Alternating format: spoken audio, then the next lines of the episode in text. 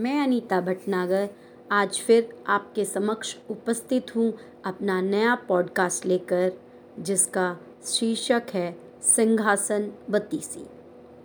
सिंहासन बत्तीसी बत्तीस कथाओं का संग्रह है, जिसमें बत्तीस पुतलियाँ महाराज विक्रमादित्य के विभिन्न गुणों का कहानी के रूप में वर्णन करती हैं।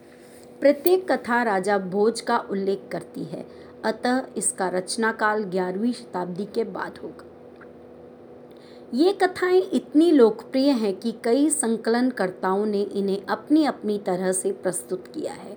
सभी संकलनों में पुतलियों के नाम दिए गए हैं, पर हर संकलन में कथाओं के क्रम में तथा नामों में और उनके क्रम में भिन्नता पाई जाती है।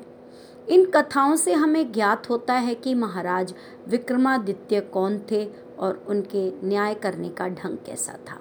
आखिर क्या कारण था कि वह महादानी त्यागी, निस्वार्थी और न्याय न्याय प्रिय राजा के नाम से हज़ारों वर्षों बाद आज भी लोकप्रिय है।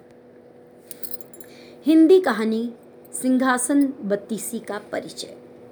सिंहासन बत्तीसी या सिंहासन बत्तीसी एक लोक कथा संग्रह है। प्रजावत्सल जननायक, प्रयोगवादी एवं दूरदर्शी महाराज विक्रमादित्य भारतीय लोक कथाओं के एक बहुत ही चर्चित पात्र रहे हैं।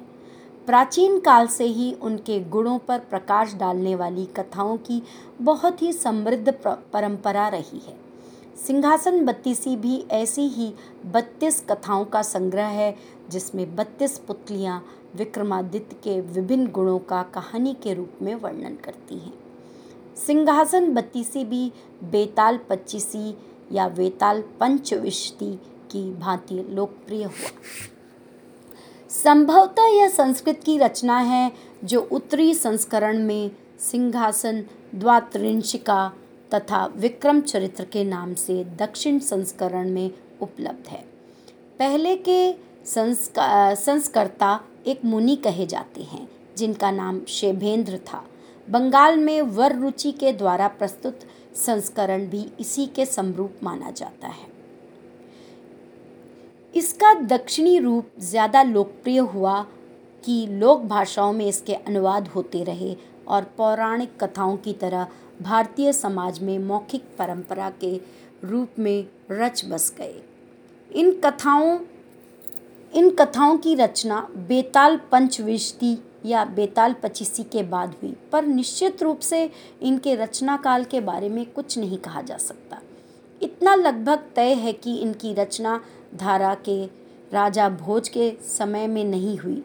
चूँकि प्रत्येक कथा राजा भोज का उल्लेख करती है, अतः इसका रचना काल ग्यारहवीं शताब्दी के बाद होगा।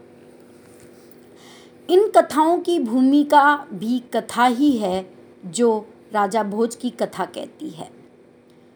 बत्तीस कथाएँ बत्तीस पुतलियों के मुख से कही गई हैं, जो एक सिंहासन में लगी हुई हैं। यह सिंहासन राजा भोज को विचित्र परिस्थिति में प्राप्त होता है। एक दिन राजा भोज को मालूम होता है कि एक साधारण सा चरवाहा अपनी न्यायप्रियता के लिए विख्यात है। वह बिल्कुल अनपढ़ है तथा पुश्तैनी रूप से उनके ही राज्य के कुम्हारों की गायें, भैंसे तथा बकरियाँ चराता है।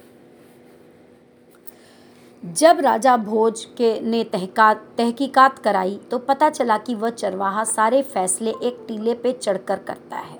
राजा भोज की जिज्ञासा बढ़ी और उन्होंने खुद भेष बनाकर उस चरवाहे को एक जटिल मामले में फैसला करते देखा। उसके फैसले और आत्मविश्वास से भोज इतना अधिक प्रभावित हुए कि उन्होंने उससे उसकी इस अद्वितीय क्षमता के बारे में जानना चाहा।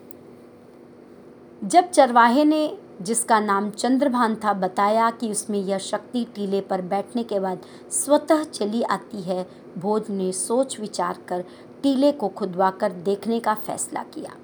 जब खुदाई संपन्न हुई तो एक राज सिंहासन मिट्टी में दबा दिखा। यह सिंहासन कारीगरी का अभूतपूर्व रूप प्रस्तुत करता था, जिसमें बत्तीस पुतलियाँ लगी थीं तथा कीमती रत्न जड़े हुए थे। जब धूल मिट्टी की सफ़ाई हुई तो सिंहासन की सुंदरता देखते बनती थी। उसे उठाकर महल लाया गया तथा शुभ मुहूर्त में राजा का बैठना निश्चित किया गया। ज्यों ही राजा ने बैठने का प्रयास किया, सारी पुतलियाँ राजा का उपहास करने लगीं। खिलखिलाने का कारण पूछने पर सारी पुतलियाँ एक एक कर विक्रमादित्य की कहानी सुनाने लगी तथा बोली कि इस सिंहासन को जो कि राजा विक्रमादित्य का है, पर बैठने वाला उसकी तरह योग्य, पराक्रमी, दानवीर तथा विवेकशील होना चाहिए। ये कथाएँ इतनी लोकप्रिय हैं कि कई संकलनकर्ताओं ने इन्हें अपनी अपनी तरह से प्रस्तुत किया है।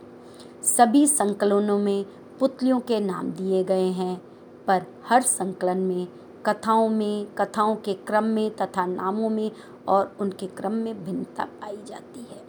अब मैं अपने अगले एडिशन में आपको के समक्ष उसकी पहली कहानी लेकर प्रस्तुत होंगी। धन्यवाद।